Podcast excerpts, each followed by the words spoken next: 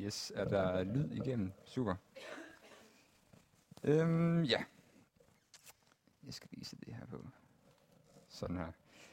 Vi øh, starter med at læse dagens tekst. Den er fra Lukas evangeliet, kapitel 7, vers 11-17. Og der står, Derefter gik Jesus til en by, som hedder Nain, og en disciple og en stor skare gik sammen med ham. Men da han nærmede sig byporten, se, der blev der båret en død ud, som var sin mors eneste søn, og hun var enke. Og en stor skar fra byen fulgte med hende. Da herren så hende, ynkede han over hende og sagde, græd ikke. Og han gik hen og rørte ved borgen.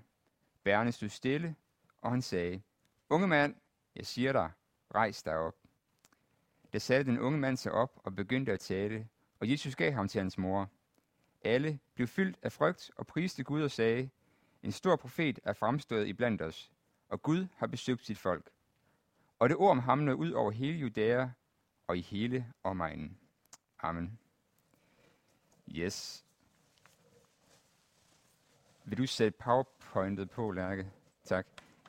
Øh, jeg prøver at styre det lidt fra min computer, så jeg selv kan følge med. Jeg håber, jeg når at skifte på begge dele, ellers så må I lige uh, se lidt forvirret ud. Uh, yes. Super. Det, vi skal være sammen om i dag, har givet emnet død og nærvær. Da jeg først så tekstrækken og så... Oh, øh, lad os en aftale, eller du skifter, når jeg gør sådan her. Ja. Da jeg så, at øh, det var noget, jeg havde øh, talt over før, øh, i pisteltekst, så tænkte jeg, uha, genbrug, det er en hver prædikants drøm. Så opdagede jeg også, at der kommer nogen fra Aarhus LMU her, så tænkte jeg, nå, der har jeg holdt den før. Så må det hellere øh, finde på noget andet. Yes, og før vi starter, jeg starter lige med det kedeligste.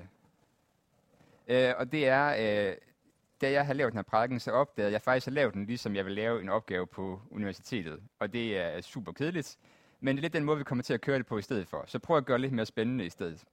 Og til at starte med, så vil jeg lige fortælle lidt om teksten, og fortælle lidt, hvad skal vi kigge på i dag.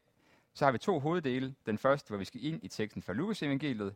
Så laver vi lige lidt spring øh, tilbage i Jobs bog, den tekst, vi også har læst. Og det sidste, så prøver jeg at fortælle lidt, hvad jeg tror, det skal betyde for os i dag. Yes. Øhm, ja. Noget af det, der stod mig, da jeg læste teksten her, det er, at øh, på en eller anden måde, det er lidt en søndagsskoletekst, så er det meget heldigt, at det ikke er børnekirke. Øh, fordi det er meget simpelt. Er det ikke det? Der er en enke, der har mistet sin søn. Jesus opvækker ham. Folk bliver overrasket. The end. Men samtidig så er det også en meget alvorlig tekst. Der er en enke, der mister sin søn. Sin eneste søn. Enormt alvorlig tekst. I dag vil jeg prøve at se, om jeg kan både sige noget om det her med døden, samtidig skal vi også prøve at køre det op på en lidt højere klinge. Yes. Vi skal følge to overordnede linjer, og så har jeg givet så lidt en underlinje. For det første skal vi se lidt på døden her på jorden, noget som er til stede i teksten her. Og det skal vi også prøve at se, hvad siger det i forhold til evig liv eller evig død. Og for det andet skal vi se på Gud, som kommer os nær, først og fremmest i Jesus, som vi ser her i teksten, hvor Gud konkret er nær ved mennesker, og det underliggende der er det evige nærvær, vi engang skal have med Gud som kristne. Yes. Øhm, den måde, jeg prøver at gå lidt til teksten på det, vi skal prøve selv at være jøder i dag. Vi skal prøve at tage de her jødebriller, kommer til at lyde nedsættende, men de briller på, som om vi selv stod der dengang og så på Jesus, og ikke lige har læst hele Bibelen i forvejen. Det er lidt en tilgang, jeg prøver at tage. Og jeg skal bare stille os et spørgsmål. Hvorfor kom Jesus egentlig til jorden? Fordi nogle gange så burde det sagt om Bibelen sådan lidt med glimt i øjet. Bibelen, det er bare en lang, eller det er en lidelseshistorie, man kan ikke så lang indledning. Altså, pointen med Bibelen er, eller pointen med evangelien er, Gud kom til jorden og frelste mennesket. That's it. Så kan man spørge, hvorfor er det så, at evangelisterne har taget så meget med før det? Vil det ikke også sige os noget igennem det? Jo, det tror jeg. Jeg tror, hvis vi i stedet for siger, det Gud vil, det Jesus ville, var faktisk at komme os nær. Det var at have nærvær med os. Og Jesus død på korset, det var ikke et mål i sig selv, men det var et middel. Et middel, som kunne komme os nær. Og der har jeg faktisk prøvet at løfte det op, at han døde på korset. Fordi det handler ikke om, at vi skal frelses, og så er vi bare sådan, Nå, hvad sker der så? Så er vi bare selv, eller hvad? Det handler faktisk om, at Gud han vil komme nær til os. Han vil bryde den her barriere mellem os og ham ned, så vi engang kan være sammen med ham for alvor. Yes, nu har jeg vist sagt en masse. Nu skal vi lige lande i teksten først, fordi den står selvfølgelig i en sammenhæng i Lukas evangeliet. Der er tre stykker før, jeg bare lige har udvalgt, og en af dem skal vi vende tilbage til igen senere. Først i Lukas evangeliet kapitel 6, vers 12-16, så udvælger Jesus hans disciple. Dernæst så helbreder han nogle stykker og holder det, der hedder sletteprædiken. Eller det hedder det ikke, men det er det, vi plejer at kalde den som teologer. Øh, og det er en prædiken, han holder på en slette, sjov nok, hvor mange elementerne fra bjergprædiken går igen der. Lige før øh, vores tekst her, så har vi helbredelsen af officeren i Capernaums tjener, og så kommer vi så til opvækkelsen Inkens søn i Nejen. Så ved I sådan cirka, hvor vi er henne. Yes. Og, og en faktisk også. Øh, jeg har lige kommet til at lave et slide for mig der. Øh, yes, super. Vi har, øh, vi har læst øh, teksten, så øh, nu tager vi bare lige fra toppen af. Vers 11 på en måde er meget sådan stille og rolig. Jesus kommer til en by, og en disciple og en stor skare går med ham. På en måde siger meget roligt, samtidig så slår man også en stor skare, det må have larmet enormt meget. Jesus kommer, alle folk, alle folk dengang har tænkt, hvem er det lige, han er? Hvad er det lige, han gør? Hvad er det, han vil her? Og så kommer vi så til det vigtige, kan man sige, i vers 12. Men han nærmede sig biporten. Siger Lukas, se, altså prøv lige prøv at være opmærksom her, nu kommer noget vigtigt. Se, der blev der borgen en død ud, som var sin mors eneste søn, og hun var enke. Og der følger også en stor skare med hende. Og det her, det er jo, altså, ja, det er jo enormt sørgeligt på en eller anden måde. En enke, der mister sin eneste søn. Det er en enorm katastrofe for hende. For det første er det hendes eneste søn, hun mister. Men det er også hendes, hvad kan man kalde det, finansielle øh, understøttelse som gammel. Hun betalte ikke penge ind til Danske Bank, der så kunne betale hende nogle penge tilbage som pension. Eller anden pensionsordning fungerer, sådan noget skal jeg ikke gå så meget op i nu. Men øh, for hende var hendes pensionsordning, det var hendes søn, det var hendes mand. Hvem lever af de to? Ingen af dem. Hun har ikke noget tilbage. Hun har måske et familiemedlem, en onkel eller noget, hun kan blive forsørget af i noget tid. Men for hende, så var det hele ramlet. Hun har både mistet sin søn, og hun har mistet sit netværk på mange måder. Og vi kan også se i Bibelen, at det faktisk var en ret udsat position. Øh, I 2. Mosebog 22.21 siger Gud, Enken og en faderløse må ikke behandle hårdt. Vi kan se, at der er en særlig omsorg for enken og for en faderløse, netop fordi de var i en meget udsat position. Og så også det her med at miste sin eneste søn, står i 6, 26. Mit folks datter, klæd dig i sæk, væld dig i støvet, hold sorg som over den eneste søn, en bitter klage, I ikke nu kommer ødelæggeren over os. Altså det er, det er virkelig en presset situation, Jesus han møder hende på. Yes. For os i dag, og for dem dengang, er det ret tydeligt, det der sker her, det er forkert. Døden føles forkert. Øh, normalt så er det rigtig rart som prædikant, hvis man lige kommer med en indskydelse undervejs, sådan lige før man skal til at tale, hov, der var et frisk eksempel, jeg kunne tage med. Det er jo ikke så fedt i dag, fordi for hvad er det være, 12-13 timer siden kunne jeg læse på nyhederne, at Chris Anker Sørensen, han var død i et øh, uheld mand på 37 år. Det er stadigvæk helt forfærdeligt. Det samme her. Døden er helt forfærdelig. Døden er et fremmed element i verden. Vi kan se i åbenbaringsbogen 20, vers 14, den er ikke taget med her, der står, Døden og dødskriget blev styrtet i ildsøen. Det er den anden død, ildsøen. Så kan man ikke tænke det så konkret, der er en fysisk ildsø, som døden skal kastes i til sidst. Men det er et udtryk for, at når Gud holder dom til sidst, så skal døden dømmes. Hvorfor det? Fordi døden, den er Guds fjende. Gud vil ikke døden. Døden er Guds fjende, og den skal engang dømmes. Og vi kan også se her i teksten, yes, øh, at for Jesus så er det heller ikke super fedt. Han kom ikke som sådan en fuld ophøjet Gud, og sådan tænker, Nå, men det var godt en gang, så behøver jeg ikke gøre noget ved det. Der står, da Herren så hende, ynkede han, ynkedes han over hende. Han ynkedes over den nødstede. Det ser vi mange steder i Bibelen. Jesus møder folk med den her barmhjertighed, med den her medlidenhed. Han ynkedes over hende, også fordi at døden havde taget endnu et offer. Gud havde ikke så travlt med at redde hele verden. Han havde ikke tid til at redde en enkelt person. Han vidste godt, hvad der kom til at ske lige om lidt, men alligevel så ynkede han over hende i hendes situation. Jeg vil lige prøve at lave en point ud af det her. Jeg ved ikke med jer, det er bare personligt. Den Gud som den her meget ophøjet figur. Altså, det er jo Gud, ikke? Jeg er et menneske, og så er der Gud. Så er meget ophøjet. Og det er helt rigtigt at tænke ham som ophøjet, men vi skal ikke tænke ham som fjern. Vi skal tænke ham i den forstand, at han ikke kan forstå os. For der står her, at han ynkedes over øh, hende. Og øh, ja, Jesus er jo både det her Gud og menneske. Han er også ham, som, når vi ser på jorden, han fester. Vand til vin. Han er med i den her bryllupsfest. Han græder sammen med kvinden her. Han græder over Jerusalem. Han siger, de er fariserer fra i vrede. Han vælter bordene i templet i vrede. Det er den Gud, vi tror på. Det er også en Gud, som kan forstå os. Det er også en Gud, som siger om sig selv, at han er en lidenskabelig Gud. Ikke en utilregnelig Gud. Ikke en syndig Gud. Men en Gud, som er lidenskabelig. Og hvis vi lige hopper et stykke hen i Bibelen, i Hebræerbrevet 4.15, så står der, For vi har ikke en øverste præst, der ikke kan have medfølelse med vores skrøbeligheder, men en, der er frist i alle ting, ligesom vi, dog uden synd. Altså det her ikke, ikke. Vi har en ypperste præst. Vi har Jesus i himlen, som kan have medfølelse med os. Jeg ved godt, her var talt om synd. Vi kan godt tænke, når vi beder til Gud, så er det en Gud, der kan forstå os. Så er det en Gud, der lytter på os, hvor vores problemer ikke er for store for ham.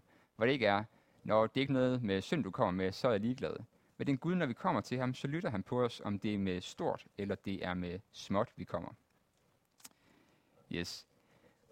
Og det er ikke for, for at ligesom sige, køre Gud ned på vores plan. For der står netop, da Herren så hende.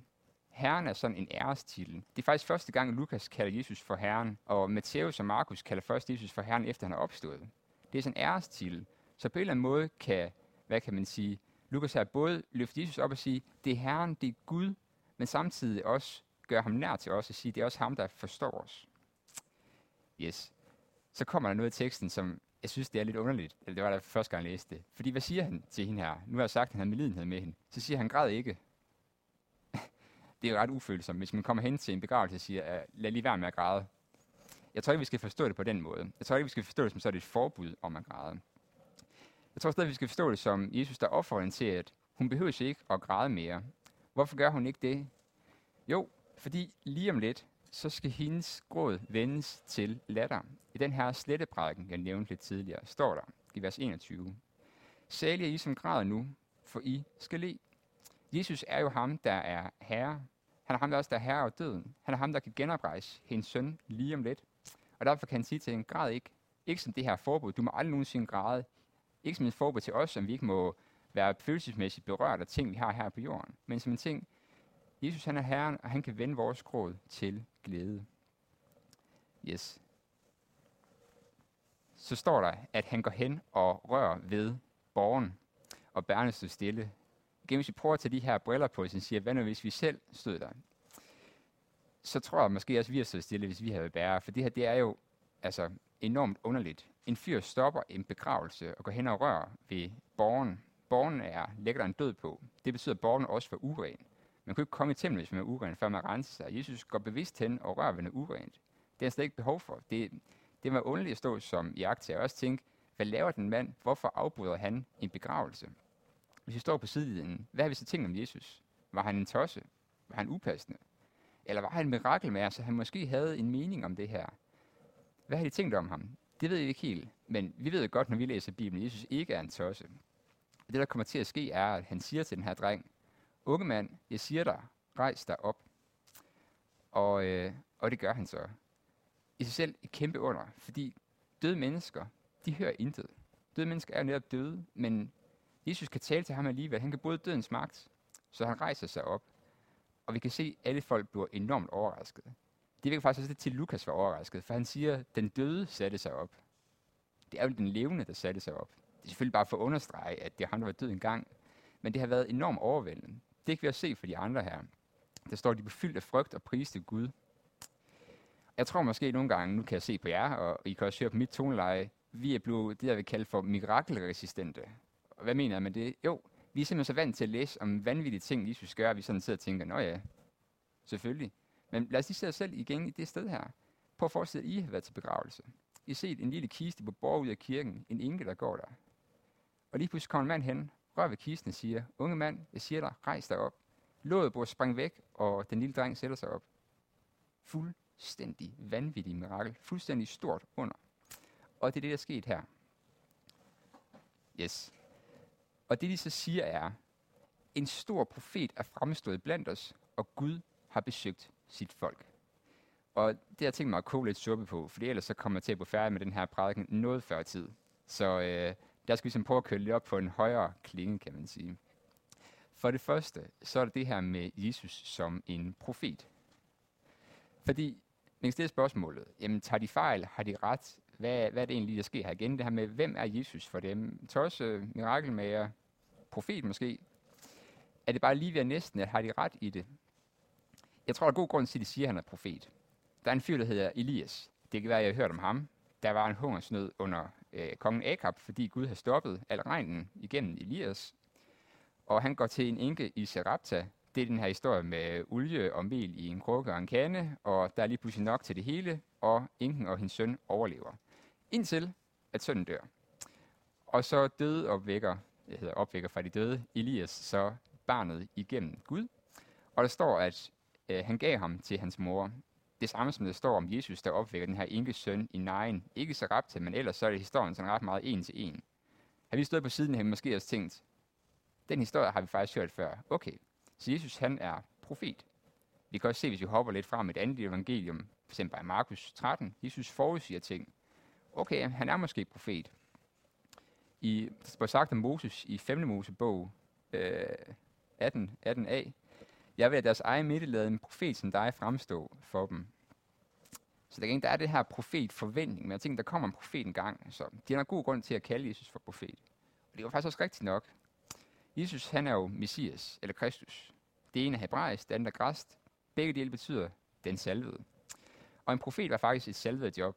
Og hvad betyder salvet egentlig? Jo, man har fået sådan noget salvelsesolie på, når man bliver sat ind i sin tjeneste som profet, som konge og præst. Nok særligt som konge. Så har de ret, når de siger, at han er profet? Øh, ja, det har de jo egentlig. Men det er nok bare et aspekt af Jesus. Hvis jeg siger til jer, min computer er hvid, øh, så er måske nogen, der siger, at ah, den er knækket hvid, den er brudt hvid, den er, jeg ved ikke, så meget jeg slet ikke styr på sådan noget. Men jeg har ret, men jeg har heller ikke sagt særlig meget om computeren. Så når vi siger, at Jesus er profet, så har vi jo ret. Så har de ret dengang, men de har ikke sagt særlig meget om ham. For vi kan også sige, at han er frelser, han er konge, præst, ypperste præst, vejen, sandheden, livet, vores bror. Altså, for sig selv rækkefølgen, ikke? Jesus, han er meget mere. Og det der med, at Jesus, han er meget mere, det er også det, vi skal komme til at se på. Fordi det står Gud har besøgt sit folk. Jeg tror, at han har gjort meget mere, end vi har forstået engang. Fordi i Gamle Testamentet tid, så besøgte Gud sit folk er til, særligt igennem profeterne. Når israelitterne, de gjorde en masse dårlige ting, hvilket de gjorde cirka fra start til slut af Gamle Testamente, så sendte Gud profeter til dem, der sagde, det skal I lade være med. I skal gøre sådan her i stedet for. Gud har besøgt sit folk igennem profeterne rigtig mange gange. Men han gjorde det igennem, hvad kan man sige, en stedfortræder. Det lyder meget som sådan et teologisk ord. Han gjorde det igennem en udsending i stedet for. Det lyder måske mere som et gammelt ord. Øh, ja. Fordi forskellen på Jesus og profeterne er jo, at ved profeterne har Gud besøgt sit folk via en stedfortræder. Men i Jesus har Gud besøgt sit folk sådan helt reelt, fordi Jesus er Gud. Gud er kommet nær til menneskene her. Det er også den her linje, vi skulle prøve at følge. Gud kommer nær til os. Øhm, men så hvis man skal være lidt flabet og spørge, hvad betyder det så for os i dag? Fordi Jesus, han går ikke på jorden mere. Altså, hvad, hvad betyder det for os i dag?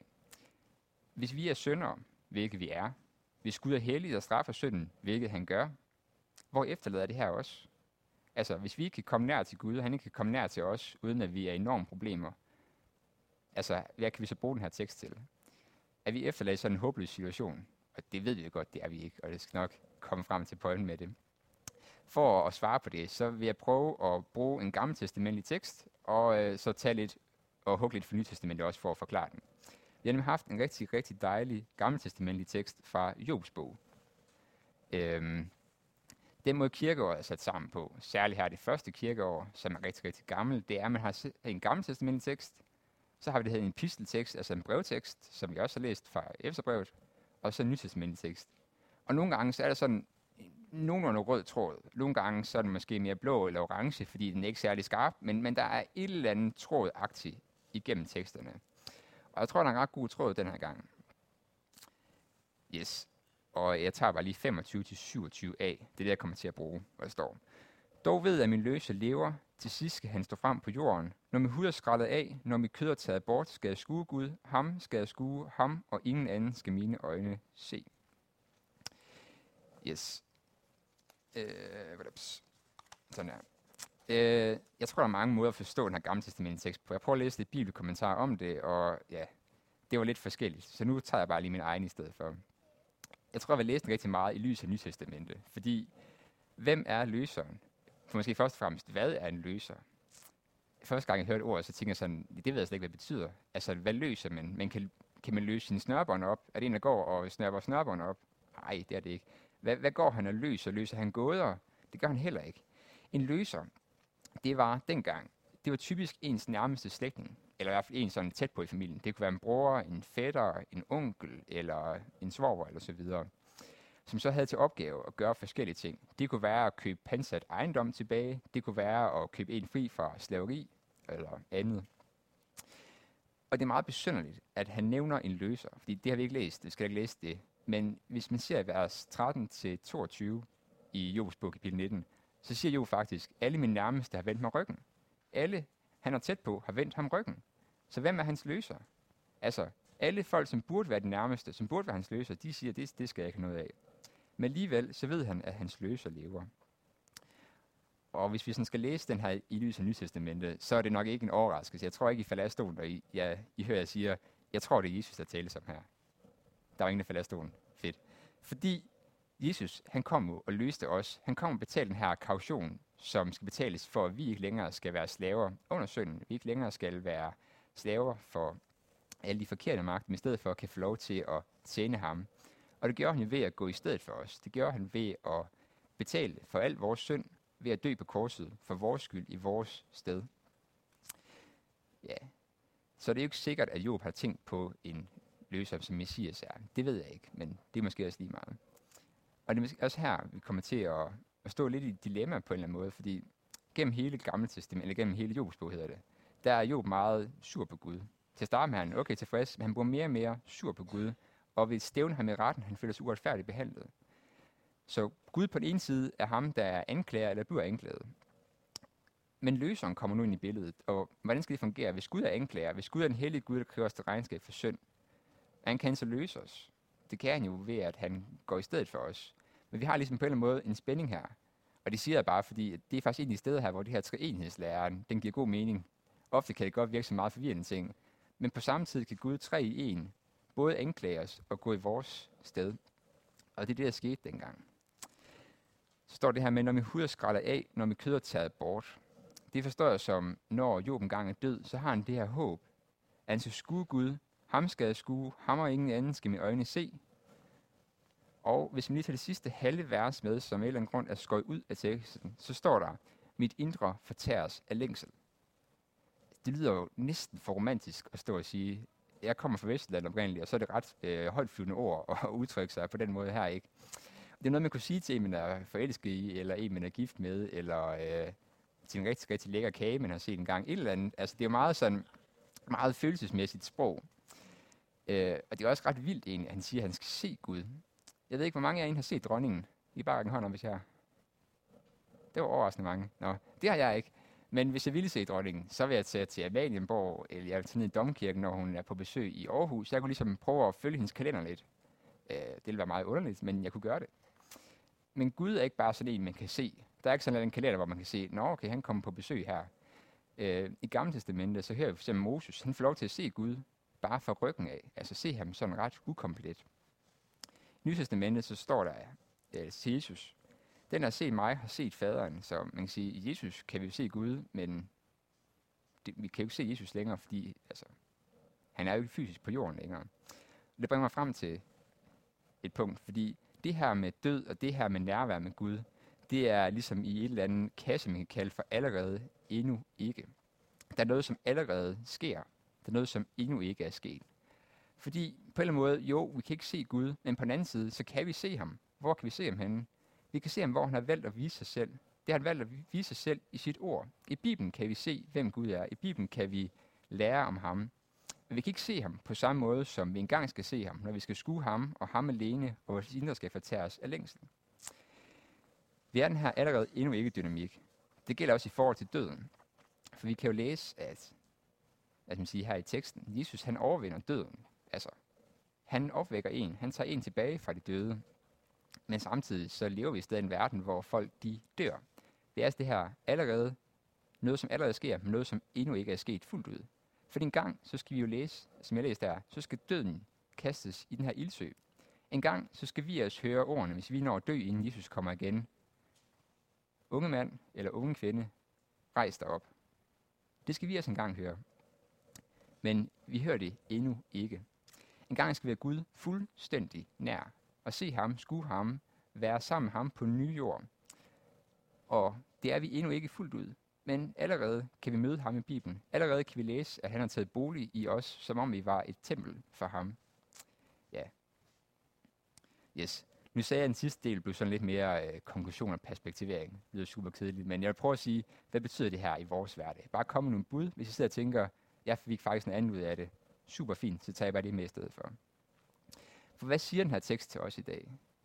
Jo, jeg tror, at teksten giver os en forsmag. Den giver os en forsmag på at se Jesus som både den almægtige herre, men også som ham, der kan møde os i de ting, vi står i. Den giver os en forsmag på en evig opstandelse ved at vise, at Jesus kan opvække fra de døde. Vi får et forsmag på nærvær med Gud. Og vi kan se, at Jesus han er kommet nær til hans folk. Han er også kommet nær til os i dag. Det betyder, at vi kan leve med ham, og vi kan leve for ham. Han ønsker at være nær ved os, og ønsker, at vi lever sammen med ham, og vi tjener ham med vores liv. Og hvordan skal noget af det her se ud i hverdagen?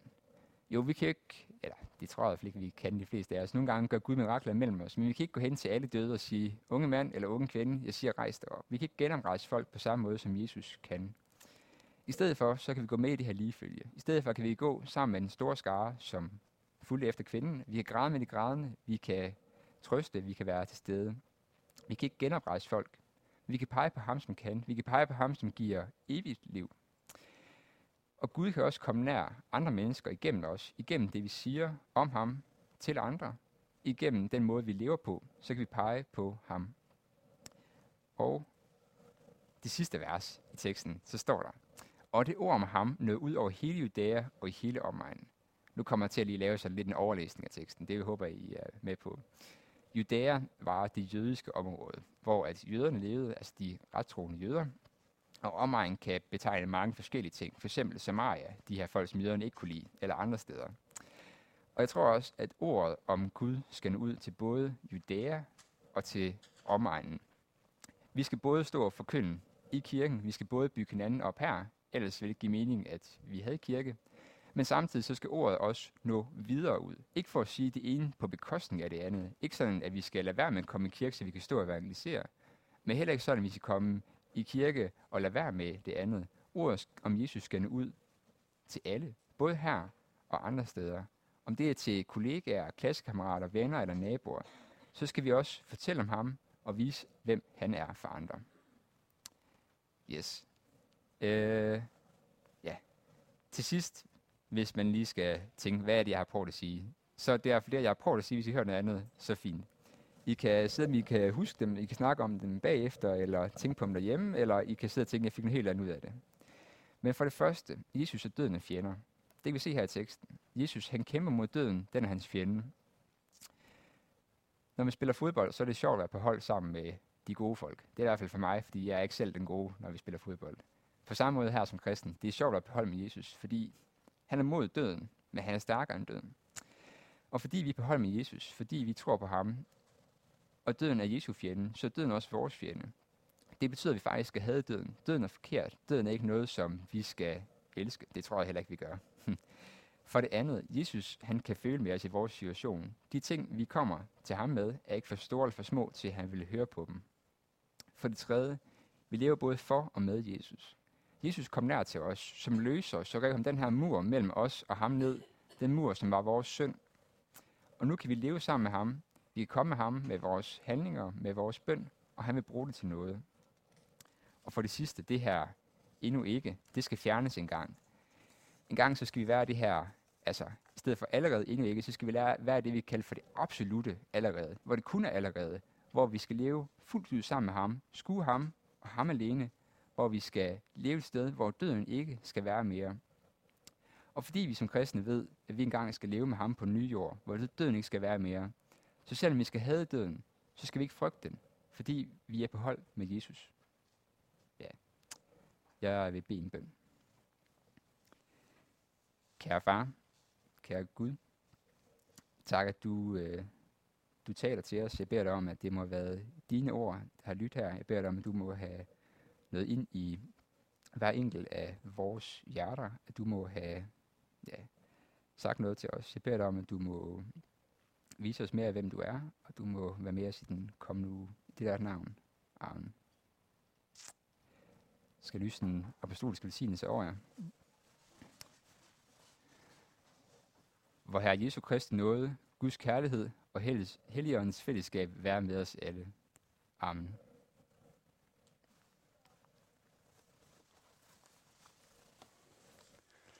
Og vi vil fortsætte med at synge to sange sammen. Først vil vi synge, Jeg vil prise min genløser, og så vil vi synge, Jeg vil knæle ved dit kors.